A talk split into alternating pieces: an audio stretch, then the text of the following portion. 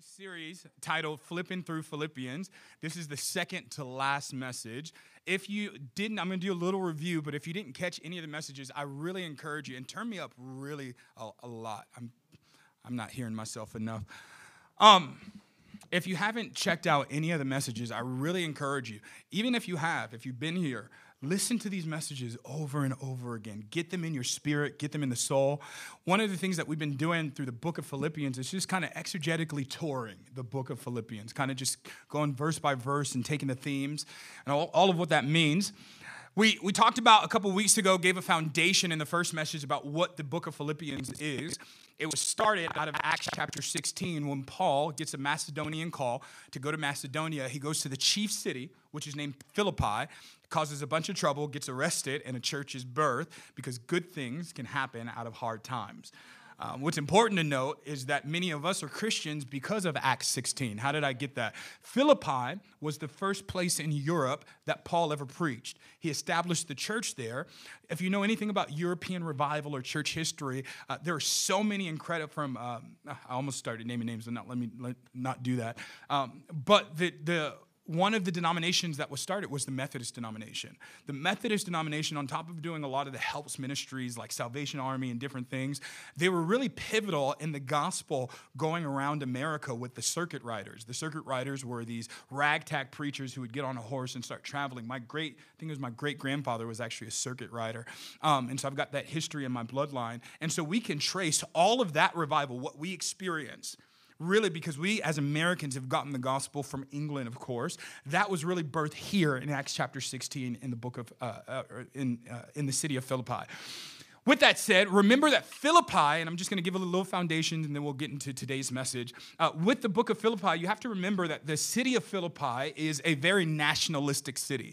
Um, it was known for having a lot of retired army veterans that lived there. And so they were all about Rome, they were all about nationalism. And Paul goes there in the midst of it and he starts preaching about another kingdom. He starts preaching that we are not of this world, that we've been actually made citizens of a different nation, and that nation is heaven. And he tells us that because he's trying to encourage the church of Philippi, because not only is the church of Philippi somewhat new, they're only a couple years old, Paul's in jail writing the book of Philippians, uh, they're going through major persecution. There's this guy named Nero, who's Caesar at the time, and Paul would actually end up losing his life being beheaded by Caesar uh, Nero. Uh, but they were doing excruciating things. Uh, Nero was known for having eventually lost his mind literally, just kind of figuratively rather, lost his mind. Uh, it was believed that when Paul preached, something happened, something, if you read history or do a little study on this, up until the, Paul, the time Paul preaches to Nero, everything seems to be okay with him. But after that, something seems to flip. At the end of his uh, reign, he would actually burn the city of Rome. Uh, and he was known, it was really still crazy, but he was so crazy that he played a fiddle, he played a violin as this city was burning that he caused to burn. And so the church of Philippi is going through major persecution. They know that Paul is in jail, and you remember in jail in Roman uh, day, you didn't have any rights. And so Rome didn't have to feed you, they didn't have to clothe you. That was the responsibility of your friends, family, and loved ones. Um, Paul especially loved the church of Philippi, uh, and you can almost read this because the book of Philippians is not very long. If you read the book of Philippians all the way through, because when Paul originally writes it, it's not chapter and verses and books. Remember, it's one big letter. And if you read it as one big letter, it almost sounds like Paul is thanking the church of Philippi, like it's a thank you letter, which is only interesting because when I read the other books that Paul writes, are you guys still with me? Okay, we good. When, when I read the other books that Paul writes, he rebukes them, he admonishes them, even throws out a few encouragements. But with the church of Philippi, he has very little to criticize them on. He does talk to them about some brewing disunity that's starting to swell up, and he's telling them to hold on. But really, he's saying thank you. Because if it wasn't for you, I wouldn't have food. You sent food, you sent care goods, you, you took care of me. And I think that's so important during pastor's appreciation that the pastor who founded the church of Philippi is in, in trouble and they don't cancel him they love on him. You know, it's uh, I, I'm I'm blessed to have a church that loves me, and you guys are amazing. Uh, but I know so many pastors who are going through struggles alone. They find themselves in prison, and they're by themselves because pastor's strong enough to handle it. I'm so thankful that I get asked several times a week, Pastor, how you doing? Just checking in on you. Don't want anything. Don't want to tell you about my worst day in history. Just want to love on you. And that's so important that Paul, that's almost why Paul gets so appreciative because Paul was used to when he would go to jail, you got the Judaizers and the different ones who we'll talk a little bit about today. Um, Andrew mentioned them last week. He has all these people that would try all these crazy things. So he's grateful that the church in Philippi is staying true to the gospel, staying true to his leadership. They're not questioning his apostleship, which was very normal in that day. And so the, the letter of Philippians, that's why you're not going to get much, you should do this and this is what you need to do because they were seemingly doing all right in the first couple of years. Uh, and by the way, the church of Philippi really was founded on women. I, it's, it's not Women's Month, but that's a big deal. That the first people that Paul approaches about the church is this woman named Lydia and her small group. Uh, they were having small group fellowship over by the riverbank uh, because in order to have a synagogue uh, by, by tradition you had to have at least 10 men. So it was assumed that they didn't have men uh, enough jewish men to have a synagogue there in rome or in philippi and so these women are hanging out by the riverbank and paul doesn't care if they're women. I know a lot of people think that christianity suppresses women. They haven't read the whole bible uh, Christianity has been one of the first and only re- religions to, uh, uh, to ordain women leadership, to empower women. And we might have messed it up doctrinally along the way, but I think that's so important that the, the, the, the church in Philippi was started by the women and the person who put Paul in jail. He's like, I have no enemies. And this is just a quick question for you Do you have enough grace in you to minister to your enemies? I know it's very popular to cut them off, but what if you're cutting off people God's called you to minister to? If you read church history, it was actually believed that that jailer in the first, in, in Acts chapter 16 that arrested Paul was one of the leading elders in the early part of the church. Him and his family was baptized, and Paul had enough in him to say, "I don't hold any animosity against you because this life isn't about me." I don't, I'm not getting offended here. I just want you to get saved, all right? So we come to the book of Philippians, and remember, he's in jail, and he's not just in jail, he's being, uh, he's being watched over by what would be the secret service of Philippi. They are the, the emperor's guards, as they were, uh, Caesar's guards, rather, as they were known. They're taking six hour increments to being chained up to Paul because Paul was known for escaping jail. Bars couldn't hold him down. And so they're chained up, locked up for six hour increments. And the reason I paint that picture for you is because I want you to remember most people believe that Paul had messed up vision, and so he had somebody writing for him. He had an assistant. And so you have to imagine that as he's tied up with this jailer, this Secret Service agent, I want you to picture this. He's not writing the book of Philippians, he's orating it. Could you imagine? Because if you remember back in chapter one, Paul starts talking about the very guards that he's chained up against. He starts saying things like, even uh, Caesar's guards see the work that's being done here. Right? it's like they're chained up together. And that's the picture that's being painted.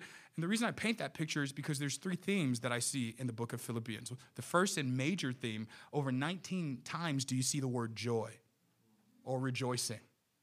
Paul, you are locked up in jail. Could you imagine being the jailer and hearing Paul say, Don't worry about me because I'm rejoicing? Another freebie for you. When you're going through trial, do you look like it? One more time. When you're going through trial, do you look like it? We should not look like everybody else when we're going through trials. We should have a different joy. You may hate your dead end job.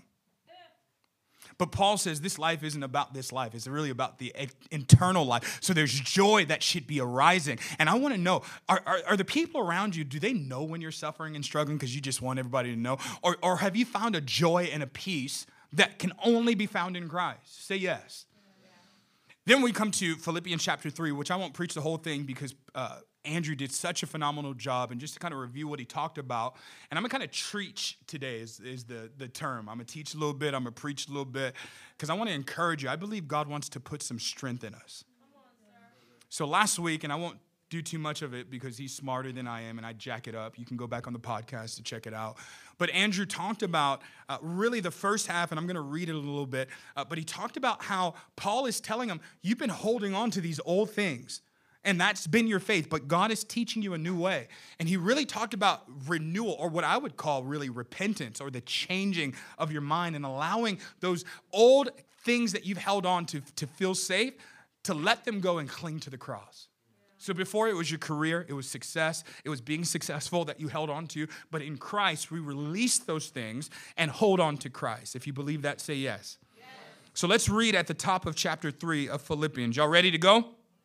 So I'm gonna first read 1 through 11 to just kind of review it because I, I, don't want to teach it too much because Andrew did a really good job. But here's what it says, and y'all love the word, right? Yeah. Awesome. Whatever happens, my dear brothers and sisters, rejoice in the Lord. I never get tired of telling you these things. And I do it to safeguard your faith. He's saying, I want you to know that the thing that's going to keep your faith up is maintaining your joy. Verse 2 Watch out for those dogs, those people who do evil, those mutilators who say you must be circumcised to be saved. Verse 3 For we worship by the Spirit of God, and the ones who uh, the ones who are truly circumcised, we are the ones who are tr- truly circumcised. We rely on what Christ Jesus has done for us. We put no confidence in human effort. Though I could have confidence in my own effort if anyone could. Indeed, if others have reasons for confidence in their own efforts, I have even more. Watch what Paul's about to do. He's about to spit his spiritual resume. Verse 5 I was circumcised when I was eight years old. I am a pure-blood citizen of Israel and a member of the tribe of Benjamin, a real Hebrew if there were uh, if there ever was one. I was a member of the Pharisees who demand the strictest obedience to the Jewish law. I was so zealous that I harshly persecuted the church. And that's a gentle way to put it. He was killing, literally, the church. And as for righteousness, I obeyed the law without fault. Let me tell you what Paul's saying here. They're a group known as the Judaizers, and they were preaching a message that you could be a Christian if you obeyed Jewish law. And so they were saying, especially when Paul, they would follow Paul. Uh, that's why he calls them uh, dogs. The, the term there, it, it's this, uh, it's referencing not just a normal kind of keepsake dog that you guys love to call your emotional support, um, but okay. Must have a lot of emotional support dogs in here. I felt offense. All right. But these were like street dogs that go after anything because they're hungry. And Paul says those are like the Judaizers who keep coming around and they're telling you you're having to do all these things. They tell you that you have to get circumcised. You don't have to be circumcised. You aren't. And all the men said, Amen. Say it louder, men. Amen. we don't have to be circumcised. Here's what Paul says We are the circumcised of God. That it's, it's no longer about the outer appearance, it's now about what God has done in the heart. Then he goes on to say, if you want to talk about resume, you want to talk about following the law, listen, here's what he says. He said, I was circumcised on the eighth day because every child, or every boy rather, that was born on the eighth day, he had to be circumcised. Not only that, I'm a pure blood a citizen of Israel. It was very known that sometimes, like even Timothy, his father was Greek and his mother was Jewish. Um, I feel really teachy today. I hope I'm not giving you guys too much. But Paul's saying, I'm not one of those. I'm pure blood Jewish. Not only that, he says, I'm a member of Israel, a tribe of Israel, tribe of Benjamin, rather. Why is that so important? Because uh, the tribe of Benjamin, when the tribes divided, were the only ones to go with Judah. Everybody else kind of backslid. And if you do your history, and I read all of this, I, I looked through it to try to find it, not once did the 10 other tribes outside of Judah and Benjamin ever have a good king all of the kings of the other tribe were displeasing. And Paul says, My family came from the right one. He's letting them know, I've got stock in this game. A real Hebrew, if there ever was one. I love that language. I was a member of the Pharisees. I was one of the religious leaders who demanded the strictest obedience. I was going around, I used to be one of you guys. I was religious, legalistic, and I want you to know that none of it matters because we have become the circumcised of God. Paul's not saying this so that he can boast. He's saying this because he's about to flip the script. He's going to say, I'm, I'm what you're preaching we should become. I was that. Now look at verse 7. I once thought these things were valuable, but now I consider them, and I don't like this translation, it says worthless. Another translation says, I count it all as dung. Dung in the original Greek means poop. He says, everything that I used to do, all of my religious works, it's like dung. I, I, need you to visualize this for a second. Have you ever stepped in dog poop? Do you ever celebrate it? It's always annoying, it's always smelling. You can always see it, smell its stench. Paul says that's what my works were like in the past. It wasn't good. They, they were annoying, stinky little things.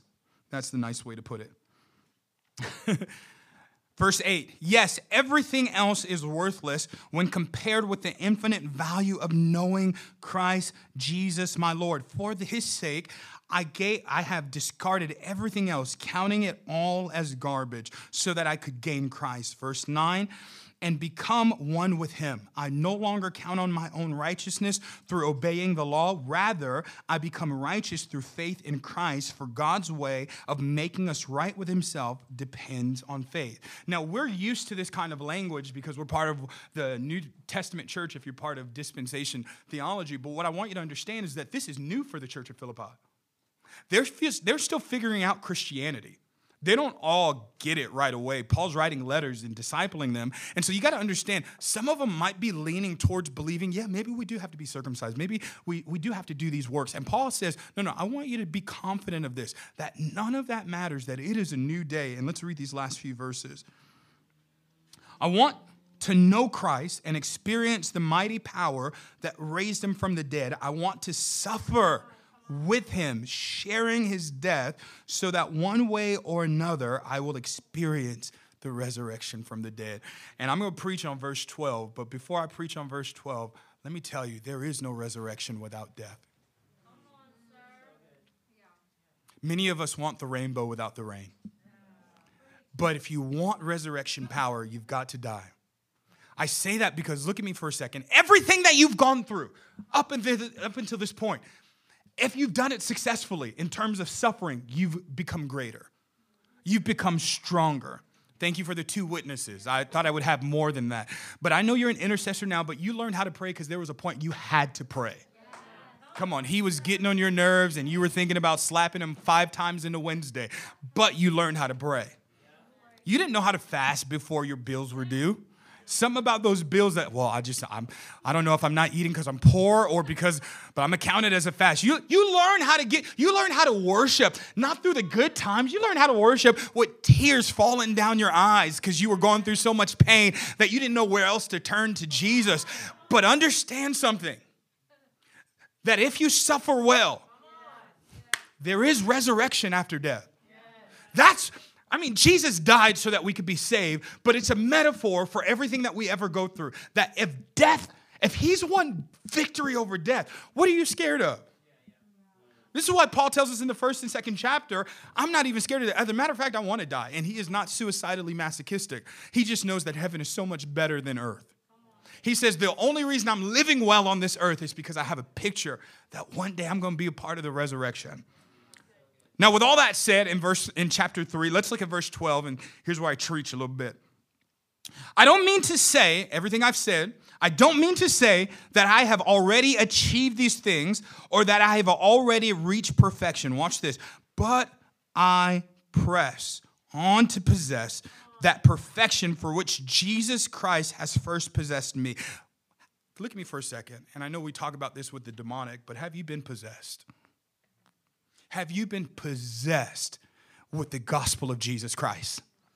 I talked about this this week, and I talked about maybe one day I'll preach this sermon. But you remember the story where Jesus is walking along the Via Dolorosa and he's on his way to the cross and he has been beat up, he's been bloodied. You can see his back and maybe even his kidneys. And so, no wonder he cannot carry the cross. And there is this man on the side of the road who the Bible says came from the countryside. He was just minding his own business, and a soldier arrested him and forced him to carry the cross. And that's the picture of every believer that when I see the hurting body, I'm going to be arrested.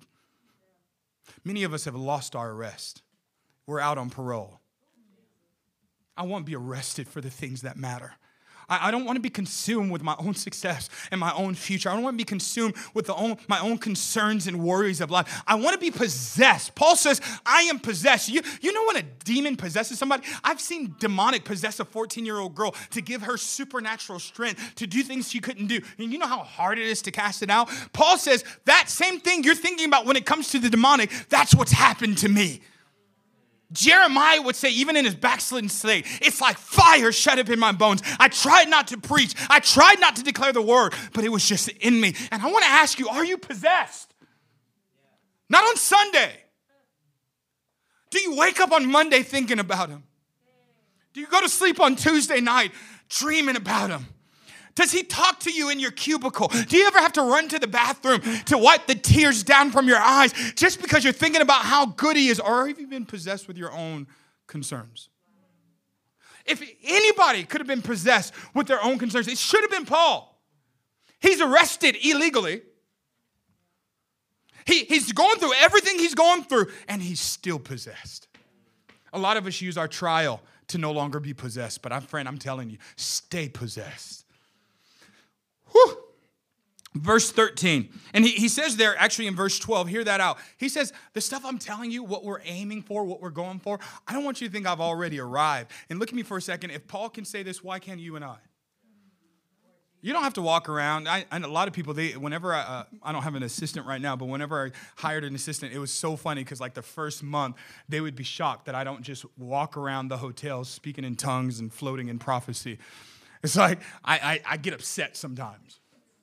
I, I want to cuss some people. I don't. I don't out loud, but I want to cuss some people out. You know, it's like I get short tempered with things.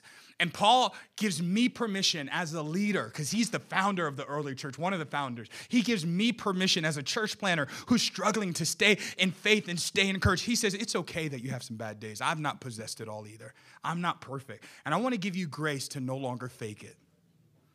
Look at me for a second. You need grace to no longer fake it. I am tired of asking people how they're doing and all they say is okay. Stop lying. Start scaring people and tell them the truth and let the chips fall where they may. At least in this house, we're to learn how to be honest with each other and say, we've got some bad days. Because Paul said it. He says, I've not, I've not reached perfection. I don't have it all together. I still mess up sometimes. And look at verse 13. No, dear brothers and sisters, I have not achieved it, but I focus on this. How many things? I focus on this one thing, forgetting the past reaching forward to what lies ahead, and I press toward the mark of the high call. Wait a minute, Paul. Either you can't count, or the translators did a horrible job. Because you said when you're going through stuff, there's one thing that you do, and then you gave us three things that you do. You gave us a Unitarian thought with a Trinitarian ideal system. And I'm, I'm confused here. Is it one thing or is it three things? And here's what the Lord spoke to me Is it three eggs or is it one egg? What do you mean? There's the yolk, there's the membrane, and then there's the shell. But you don't say it's three eggs, you say it's one egg. And if the yolk is missing, you don't have a complete egg. So the one thing is made up of three parts that if you don't have these three parts, is this too heavy for a Sunday? If you don't have the three parts, you're gonna miss the one thing. There's three things I do and they sum up to one thing. This one thing I do, I forget those things which are behind, I reach for what's ahead and I press toward the mark of the high calling. You've got to have all three because some of us are forgetting about the stuff that we went through, but we're not doing anything about the future we're going into. And some of us are consumed. I feel like preaching. I'm trying to calm down because I got a little more teaching to do. But some of us are reaching for the future and our success and what we're going to do in destiny, but we haven't dealt with our past. So Paul says, don't yell yet, Dale. There are one thing I do. Here's the three things. Number one, I forget those things which are behind. Now, I know Paul can't be saying to no longer remember what I've been through because in another verse, we would be told, let the redeemed of the Lord say so, meaning if you got a testimony, don't shut up about it. I don't understand Christians who don't talk about their Jesus. That's like somebody who's newly married who's never showing pictures of their wife. I'm nervous. You may be married, but are you in love? I don't know why I said that, but I just feel like beating folks up today. Paul, Paul said, The first thing I do is I forget those things. He's not saying to no longer remember because we need to have a testimony. You need to remember what you went through to be able to testify of the goodness. So, what is Paul saying? When you read the word there and you look it up in the original language, it's a word that means to no longer nurture.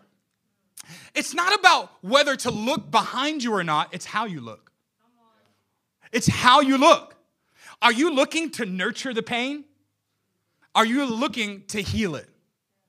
See, many of us are looking at our past, and you know there's only certain things that you nurture. If I sat here and nurtured Andrew, that would be quite weird. You don't, you don't nurture develop things, you, learn, you nurture infant things, and they never grow up.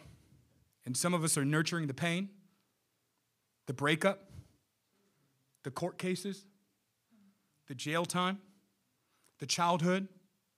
And we need to go back into our past to see it healed, not to pet it. Look at what they did to me. See, and that's why some of you can't really plug in into this church because you're still nurturing your last ones. Oh, I, I, came to fight today. I came, I, I came for blood today because some of you have been here for a long time, still don't get plugged in. You still don't talk to anybody. You still don't hang out after service. You, you, you just come because you like the preaching, you love the worship. Because at the last church that you went to, Kelly's up here talking about pastors and honoring pastors. And see, see, that's what, see, I'm, see, they, they're all about their pastors because at the last church I went to, all right, y'all don't like these points. Let me give you one that you like. The reason your dating life is not successful right now is because, yes, you're trying to date George, but you ain't got Benny out of your system. No, no, no. Y'all didn't want to amen me before, so I'm just, nah. It's all good. I'll keep going until I, y'all say something. You say ouch or amen. But but I've seen this happen. I watched this in counseling sessions where, where friend, this relationship will never be successful until you stop nurturing the last one. Not only that, the language that Paul is speaking here is sports language, it's racing language. And I remember uh, I did track and field for a minute. And when I say a minute, I literally did it for one time. I was like, Mm-mm. you mean just we just run? That's no ball, no nothing. Uh, oh, and okay, yeah, no thank you. But my brother, he was a little bit of a track star. He's the skinny one of us. And uh, I don't hold it against him. I no longer nurture that. Um, but I remember there was this one time, he was pretty good. I don't remember any of his stats, but I remember there was this one time where he was racing and he was about to win, and then he looked back. Later on, we asked him, he said, Why the heck did you look back? He said, I wanted to see if anybody was close to me.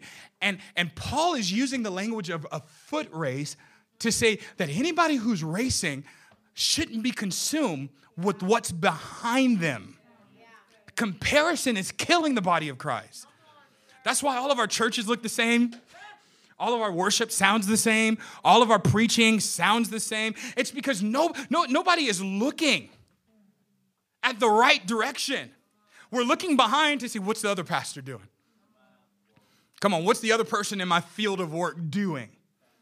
And we're filing ourselves like my brother, falling behind because we were never made to look behind. Last thing I'll say about this, I was reading the book of Ephesians in the sixth chapter, Levante. And in the sixth chapter, Paul tells us that we're in a spiritual battle, we're in warfare. So to put on the whole armor of God. But then he gives us every armor piece except for something to shield our back. I believe two reasons for that. Number one, I believe that we're called to walk in community. You get my back, I got yours. We are the Charlie Angels of the gospel. But not only that, I think that there's no covering for the back because Paul assumes that if you are a believer, you're not planning on retreating. that was way better than you said amen. So I'm gonna say it again and give you a second chance. Paul expects that if you're a believer and you're running this race, you're not gonna be looking behind you. He's, he's telling us in Ephesians 6, I'm gonna give you armor in every place. And not to say that maybe their backs were covered, but I think it's important that it's not identified because you were not born to retreat. I know you want to. I know you feel like throwing in the towel. Some of you, this is your last chance at church, your last chance at Jesus. What do you think you're gonna do? Backslide? You've obviously not tried it. Backslider is the worst in the worst condition he could ever be in because you know too much about God to enjoy the world. And you're in the world too much to fully enjoy God. You plan on going back to who? You ever look at somebody you dated and go, their teeth, they're cross eyed, when you go to another stage in life and you get healthier and you start you stop dating at the level of your low self-esteem you kind of look back and just i don't know why i keep hitting dating. There must be some apps open in the room tonight. You ever look and you just go man what in heaven or hell was i thinking? Well listen johnny had broken teeth when you met him you were in love with him with his cockeyed self you were just so blinded that you didn't notice I don't know why I'm talking about this at all. I know what I'm talking about. I'm just being messy. What do you mean go back to retreat? Friend, we're forgetting where we came from. And let me tell you this, and I feel this in my spirit stop letting people hold you to your past. Listen, I'm, I'm better than Apple products, and you still got to update me. There are people who will meet me 10 years later and be like, You're so different. Well, I was supposed to stay exactly the same. Why aren't you different, as a matter of fact? You're supposed to be changed. And, and come on, we all know what it feels like going back home and they treat you like that 12 year old that left the house. Try to treat me like a 12 year old if you want to. I've grown up and I need you to grow up your perception of me. And I'm not gonna ever force you to see me a certain way, but you won't treat me like I used to be. And there are some people that you get around and their presence reminds you of where you came from and you start getting tempted. Paul says, forget. I want you to look ahead because if you look behind you, you're not going to be focused on the race that you've gone or that you have going on. But not only do I want you to forget, the second thing you need to do is to be able to reach. Now, I like this word because when I looked it up, it doesn't really mean reach. It, it means, um, and I feel like preaching, so I'm gonna take it off the stand. Sorry, Levente. Um, it, it doesn't mean to um, just reach, because that's what you think of when you think of reach. You think of this passive, like, oh, it's right in front of you. The word there means to strain forward. To strain forward. Um, this phone is right here. I don't have to strain to get it, but I'm reaching for it. So that's not what Paul is talking about. Paul is saying there are some things that you're gonna have to reach for that are, watch this, because Christians don't like this part, that are hard. Because we think that because we pray, God is obligated to make it easy. Friend, you are praying for stuff He's not gonna answer. He's not gonna make it easy because He wants you to strain through it because there's some growing up you need to do. Some of you have given up your whole life. Give up on giving up and learn how to strain a little bit. Learn, I'm not talking about striving. There's a difference between striving and straining. We're not doing things in our own flesh, but you got to learn how to keep reaching when the bills are due. Reach and strain. With tears in your eyes, you got to learn how to keep straining. You can't stop preaching just because you're going through a little bad thing in life. No, you got to keep straining forward. You got to keep reaching forward. I, I, it's almost like I think about Moses.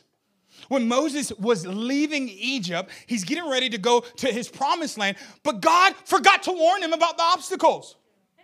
He didn't tell him he'd have to spend 40 years the, in the wilderness. He didn't tell him he would have to lead 1.2 million crazy people who want to go back to slavery because the buffet was better. Could you imagine? It's like, we want to go back to Egypt because they had watermelon. Like,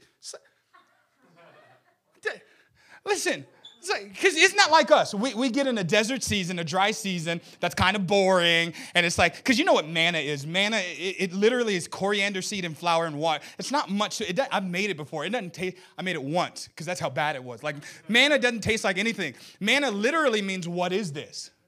And I think they called it that because when they first saw it, it's like, manna, like, what is this? But by like, but like, but like by like day 30, it was like, manna what is this? and they no longer wanted to be a vegan and they were like give us some meat and god gives them a meat. And, and, and i want you to imagine moses is having to lead. You see him leading. I see him reaching. I, i'm having a problem leading 60 people in our church. I can't imagine 1.2 million disgruntled refugees Paul gets, or excuse me, Moses gets up to the, the, the Red Sea, and the Red Sea is closed, and God left that out of the, the, the ways directions. And, and when they get there, here's what God says reach out your hand. You missed it. We see Red Seas, and we're like, all right, Egypt it is. Going back. Moses saw a Red Sea, looked up to heaven, and got his reach back. Look at me in my good eye. I am begging you to get your reach back. I'm not talking about the times you reach when pastors preaching and encouraging you. Learn how to get your own reach. David got to a place in 1 Samuel, the 29th chapter, that they had stolen his wife, they had stolen his children, they had stolen all the wives and the children of all of his deacons and his elders. He got back, there was no home to get to because it was burned up. And Moses did not call Bill Johnson, he didn't call the prayer hotline. The Bible says that he put on the priestly garment. It was normal for a priest to put it on, but David is not a priest, he's a king. He said, flip the script. I don't need a priest for this one. Thank you for your intercession. I appreciate it. God bless you. But there are some things I've got to go to God for for myself. I'm not going to call my accountability partner. No, no. There's some stuff that I've got to learn how to watch this, put on my own priestly robes and learn how to. This is what the Bible says in the New King James. David encourage himself in I need you to get your prophetic finger every morning and start encouraging yourself because you're not going to be defeated. You're not going to give up. You're going to strain a little bit.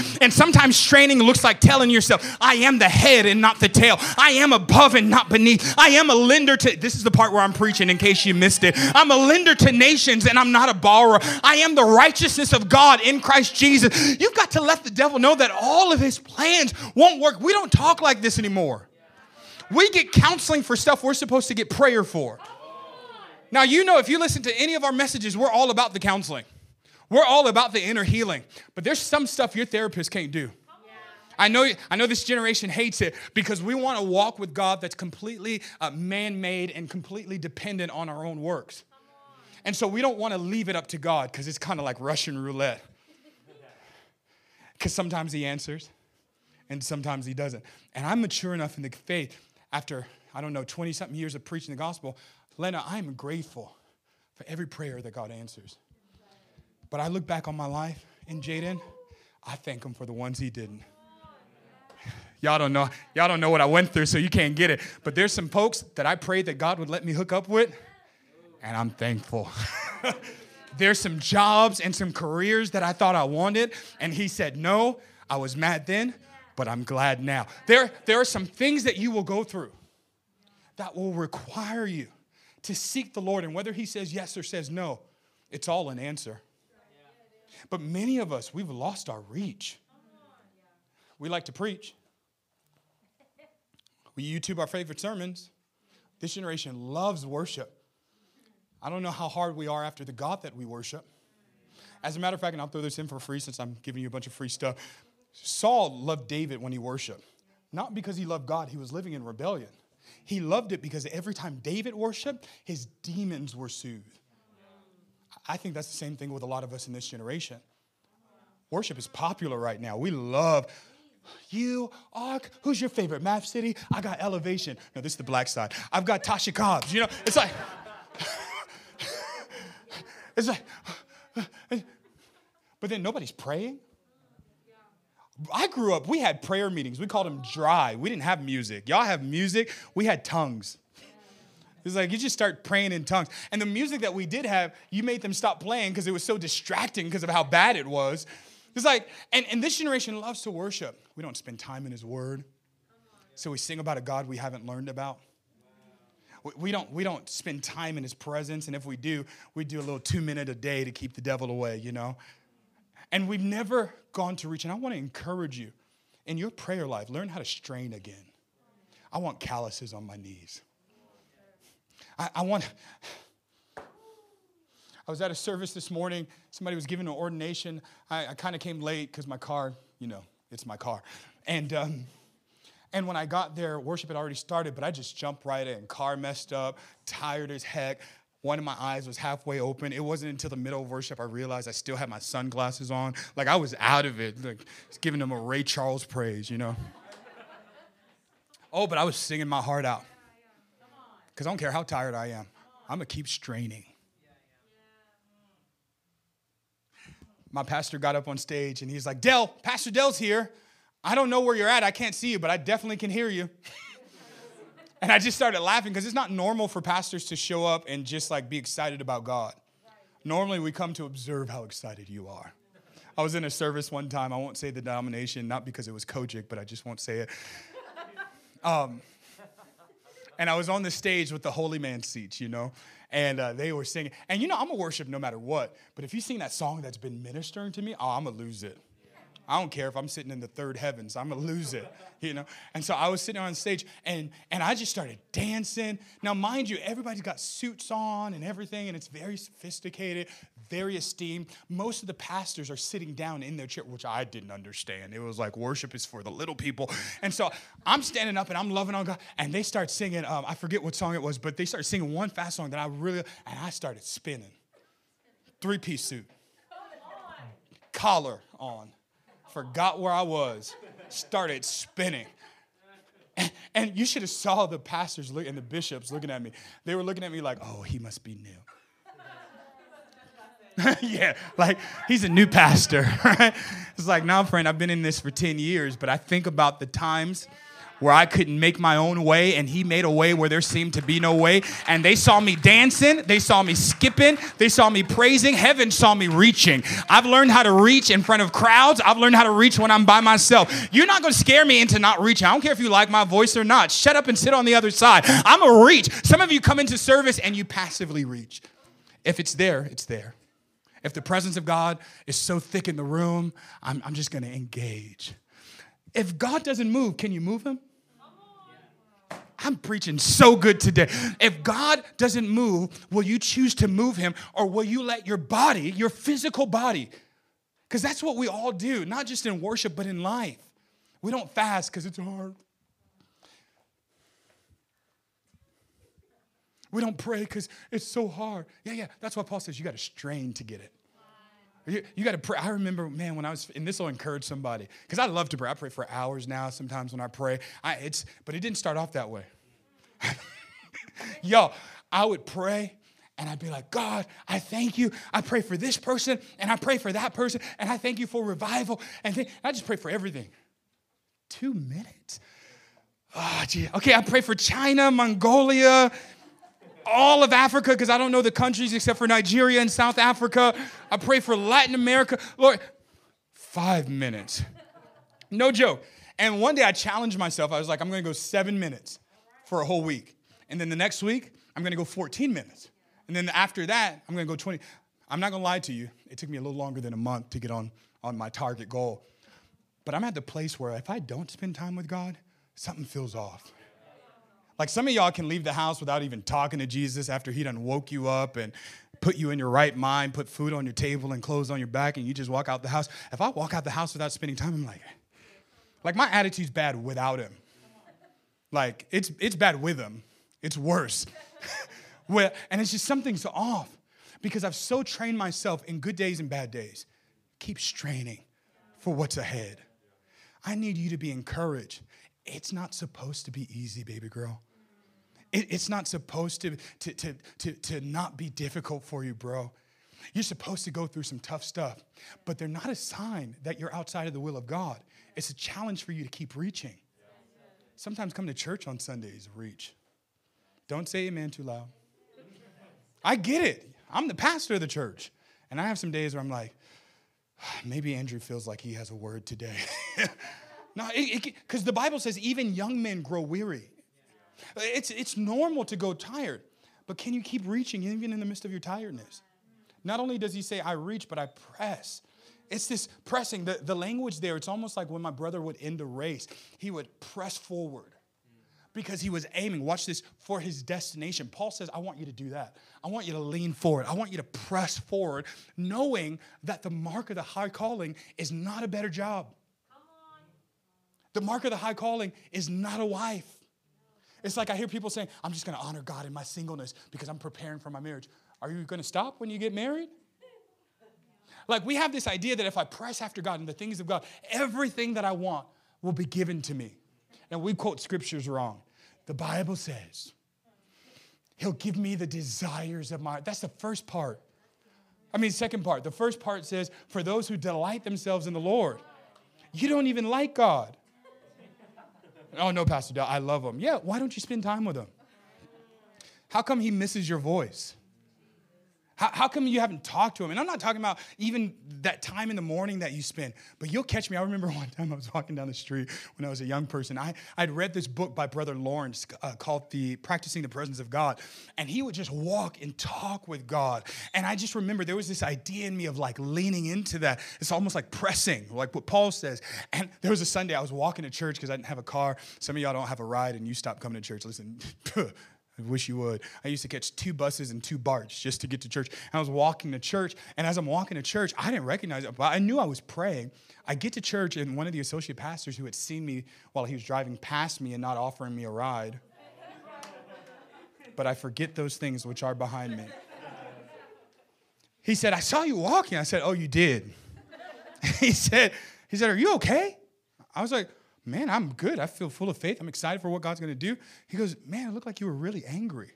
I was like, What are you talking about? He said, You were walking down the street, looked like you were yelling at somebody. Were you on the phone? I was like, Oh, I was just pressing. Yeah. What do you, what do you mean, Dale? I didn't, obviously I didn't tell him pressing because I didn't know I would preach this message. If I knew I was going to preach this message 20 years ago, I would have said pressing because it would have made a better story. but I looked at him and I said, You know what I'm doing? I was just doing a little bit of spiritual warfare. I, I, I was telling him the story. I said, I started talking to Jesus and the devil started getting in the way. y'all, I used to, y'all think I'm crazy now. I was nuts when I was a young person. He's like, what are you talking about? I was like, yeah, I was just trying to talk to Jesus. And all of a sudden the devil started reminding me of different things, little things. I just, I literally, I'm not like, I was like, you stupid idiot. Like, get out of my, and I started going off. I remember it because I was mad because I was having a good time with Jesus. And the devil had the nerve to, to whatever. And I get to the church and I'm telling, oh, I was just praying. And he looked at me so strange. He's like, man, you're so young to have such a prayer life. I was like, I, it's not even a prayer life to me. My whole life is about him. It's not strange for me to be walking down the street talking to him because it's not a compartmentalized faith for me. I have learned how to lean in.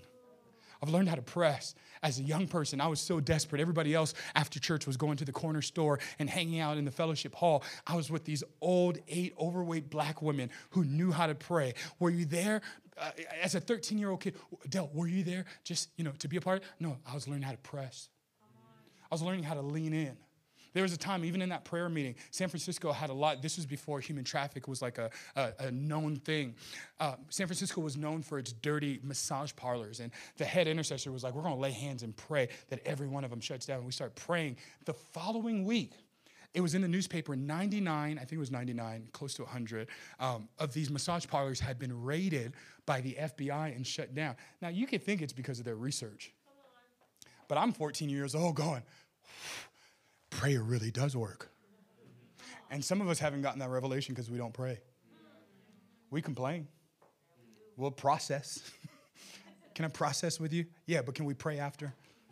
I, am down with processing. Listen to me. But can we lay hands on some stuff and cast some devils out? Listen, I, I'm all down. But there's some of your children, just pour oil on them. They won't let me pray for them. They don't have free will. They're not even 18. You don't get free will till you start paying your own cell phone bill.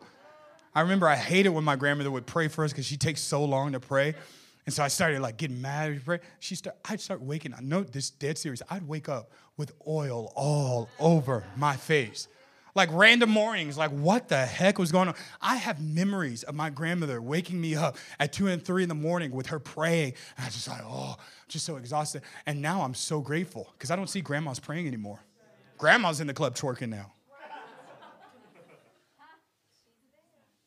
But those seasons taught me how to, watch this, how to lean in, that I pressed toward the mark. And it taught me that the goal was not a bigger uh, bank account, the goal was not a better house or a nicer car. Paul makes it plain that the mark that we are pressing to is Jesus. In this letter in, uh, in Philippians, it's almost like Paul, like that word possessed or consumed. He is consumed.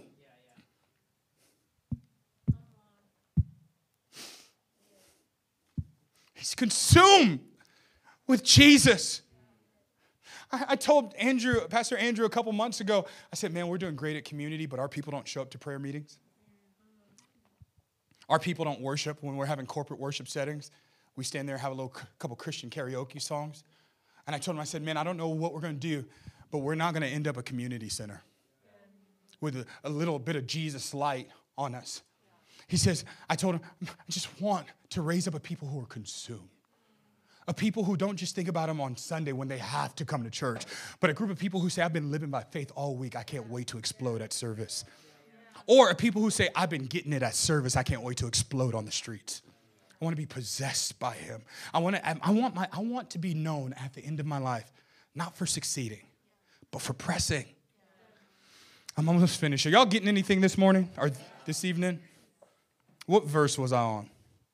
Not even halfway through. The rest of it's going to be quick.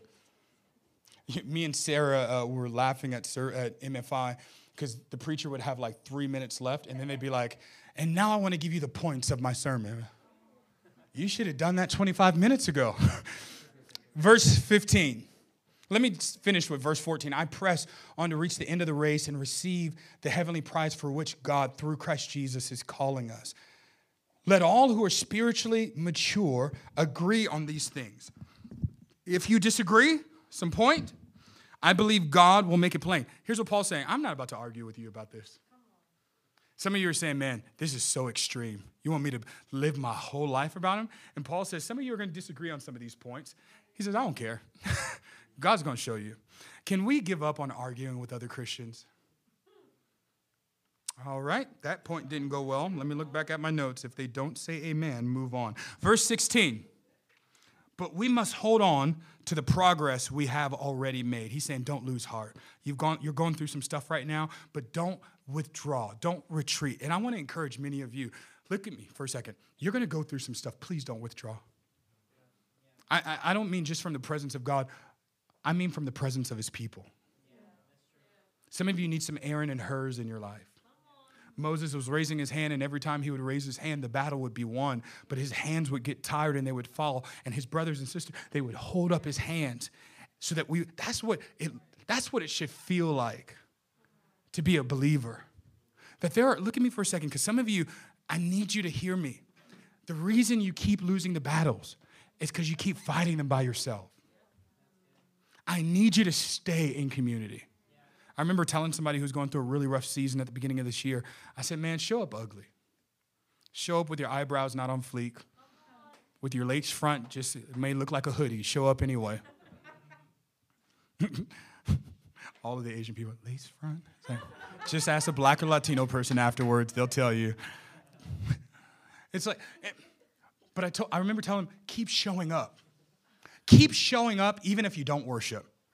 If you sit there, ain't nobody gonna be mad at you. I'm gonna talk about you from the stage, but that's it. I was like, keep showing up. Here's why. Because sometimes I need your faith to rub off on me. This is such a good message. I wish I was sitting where you are. Verse 17. We're almost finished. This is the end of it. Dear brothers and sisters, pattern your lives after mine and learn from those who follow our example. For I have told you often before and say it again with tears in my eyes that there are many whose conduct shows they are really enemies of the cross. They are headed for destruction. Their God is their appetite. They brag about shameful things. And they think only about this life here on earth. Stop for a second. Does this not describe our generation? This generation isn't ashamed of anything. Now, I, I believe if you're a believer, there's no shame on you. But you don't feel bad about anything. This generation will do whatever it takes and feel no shame. He says there are a group of people on this earth who their God is not Jehovah. This is what he says it's their appetite. What he's saying there is they keep giving in to their carnal nature, and their carnal nature is what they serve. I hate having to say this to you because I don't like this word. But if we took inventory of your life, who'd be your real God? I'm not trying to judge you. I'm really not. It's almost like a statement that the psalmist said Search me, O God, and see if there be any wicked ways. He was saying, Take inventory of my life. If I looked, we don't even have to look at your life. If I just looked at your bank account and your calendar, who would I say that you serve? Well, Pastor Dale, I spend eight hours a day at work, so come on, I can't pray for eight hours. But why are you working? Are you doing it for the money? Or is your mindset missional? I'm not saying ever, create, because dear God, please don't all become pastors. We need more of you, but we don't need all of you. We need pastors in the marketplace. We need John to be a venture capitalist. We need Lena to work in the school district. We need Kelly. What do you do again, Kelly? All we know is you make a lot of money. That's all we know. In Jesus. She's like, I love messing with Kelly every week. But even while you're at that job or you're at that college, you're at that school, is about succeeding while you're on this earth and fulfilling your carnal desires? Or is it, man, I really want to sow into a missionary? I'm not going to save up for the new electronic that I want. I'm gonna, I'm gonna save up so that we can bless the house of God. I'm gonna save up so I can help a single mother out. I'm gonna save up one of my dreams. One of these days, we're gonna do it when we're not poor ourselves. We're gonna take an offering on Mother's Day and then give every ounce of it to every single mother in our church. Because even building this church is not about building a church, it's really about building the kingdom. Before I move on, the disciples are the epitome of this. You remember in John chapter 4, Jesus said, I must go through Samaria. If Jesus says I must, just stay with him. If he has a mandate, it's almost like Jesus is telling us what Paul said I have been possessed and I've got to go through Samaria. Why? Because there's this woman by the well who doesn't believe that men will ever love her again. But I need to show her that the six men that have abused her, that have passed her to the side, I'm the seventh and perfect man. Sim, help me out on the keys really quick. The disciples missed this encounter with the woman at the well. well Sim's fine. Look at me. Look at me. Give me your attention. the disciples should have been there at the well with Jesus. But what does the Bible say? They asked Jesus, Sim, come on, Sim, hustle, hustle, hustle, because you're missing my romantic moment. I'm trying to build up. No, but but hear me out. The disciples, watch this. Some, come on, give me your focus. Y'all, right here. Because I want I really need you not to miss this. The disciples came back from eating out. Before the story even goes down, they look at Jesus and they say, You want you want some? You want some food? And what does Jesus say? My will, my food, my meat and drink is to do the will of my Father. He was saying, my nutrition, my the thing, my intake is not calories, it's his will. I, I, I want to eat and be possessed by his will. They missed a supernatural God moment because they were hungry, because they were willing to feed an appetite that was not spiritual. I get it. Yo, please hear me. I'm not being judgmental. I'm not trying to be legalistic and say you should never watch Netflix because I have Netflix, Disney Plus, Hulu, and I'm borrowing Pastor Andrew's HBO. I love watching TV. I, I love relaxing. Don't bother me on Monday because all I'm doing is sitting on my little uh, bag in my uh, living room watching stuff. I won't tell you how I'm watching because it's not appropriate, but um, I'm watching my stuff that this is the problem with having ADHD as a pastor. You just have a lot of thoughts that go through your head. So I'm not, this is not a message saying you shouldn't enjoy the pleasures of life. This is a message that says don't make the pleasures of life your God. We are so pain averse. I just don't want to experience pain. I thought about showing this video, and if you have a chance, I encourage you to Google Francis Chan and I think it's like gymnastic beam or something. Uh, but you guys know gymnastics, right? When they are on that one beam and they're doing the stuff. And so Francis Chan is making a point, and he's saying like a lot of Christians think that they're like this world star Olympian that's doing flips and all that kind of stuff, and then we kind of jump off of it. And you know how they do at the end? It's like, oh, that's my best attempt. the example he makes, Francis Chan, is that he says, um, it's like some of you are going to just play it safe and just kind of tiptoe on this beam. You're not going to do any tricks.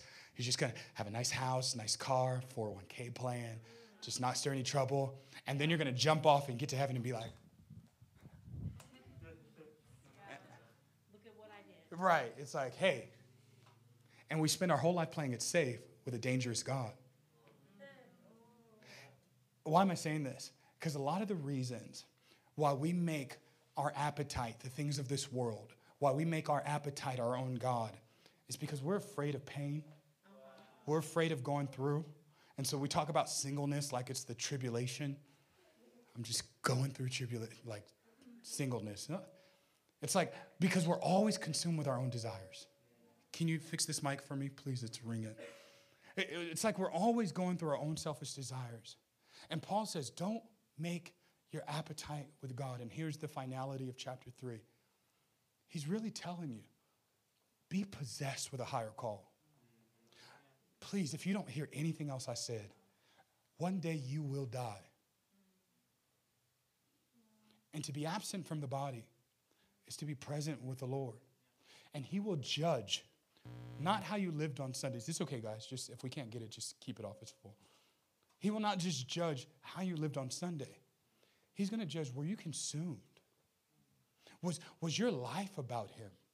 Now, I'll be honest with you. Pastor Andrew knows I don't walk around thinking about Jesus every minute of every day. I think about food too. every now and then I think about a potential wife. You better believe I was at MFI conference like. Come on, God, give me eyes to see. Especially the group from Puerto Rico in Jesus' name. I, I'm not saying we're gonna walk around just, you know, please, if I ask you how you're doing, you're like, shakara. I, I remember I had a person who did this one time. I was like, how you doing? How you doing, uh, sis? And they were looking at me, I'm doing. I'd be like, that escalated quickly. I'm not talking about being a weirdo. But I'm talking about if you step back, I want you to even do this today. Look at your life and go, why am I working? What's the purpose? Why am I doing all these things? And it's so funny. Somebody came to me because I do a lot of fundraising because I'm planting a church in the most expensive region in the Bay Area.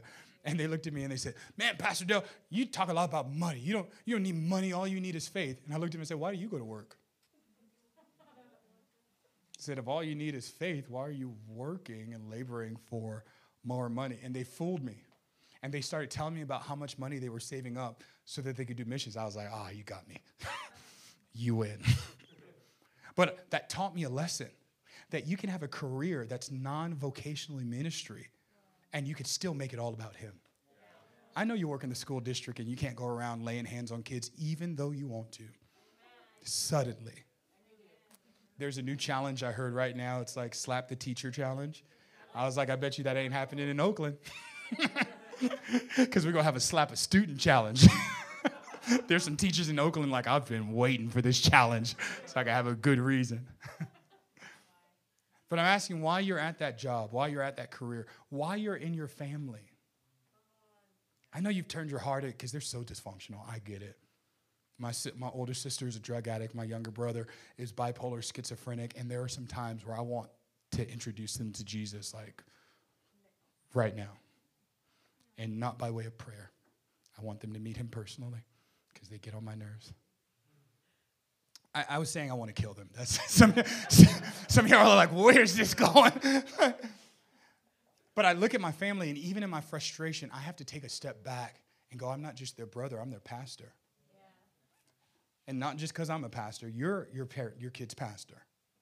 I had somebody come to me when I was a youth pastor and it's like, oh, we need a new youth pastor. I said, we need new parents. Your kids spend 90 minutes with me a week. The rest of the time they spend it with you. When I become a parent, which is hopefully soon because I plan on fostering to adopt, when I become a parent, watch this, I don't need a youth pastor. I am my kid's youth pastor. I'm their children's pastor. I'm their senior pastor. I'm all of it. Because even when I come to my family, we're not just building a family so we look nice in Christmas pictures. We're trying to do kingdom business. Some of you give your kids choices to go to church. it's like, what? You get, I wish I had a choice. I was on the church drug program. I got drugged to Sunday, drug to Sunday night, drug to Monday night prayer meeting, drug to Tuesday night board meeting, drug to Wednesday night Bible study. We had youth service on Friday. We had sometimes to help out with an outreach on Saturday, and it worked. I had a parent, and I'm almost done because I feel like harping on the parents for a moment. I had a parent come to me and say, Well, I just don't want to give them too much G or like church stuff because then they'll turn away from God. I was like, You don't think that way about their schooling. Nobody goes, my kid's spending way too much time in school. They're going to be stupid. But we think these things. I don't want to get too consumed with God. I don't want to get too consumed. Why? So you be more like Him? I want to see Him one day. Stand with me. Philippians chapter 3 is about a couple things. One, he's telling you, we're not Judaizers. Like, we're not around here saying, you know, what, what, you, you should circumcise and not circumcise and following the law.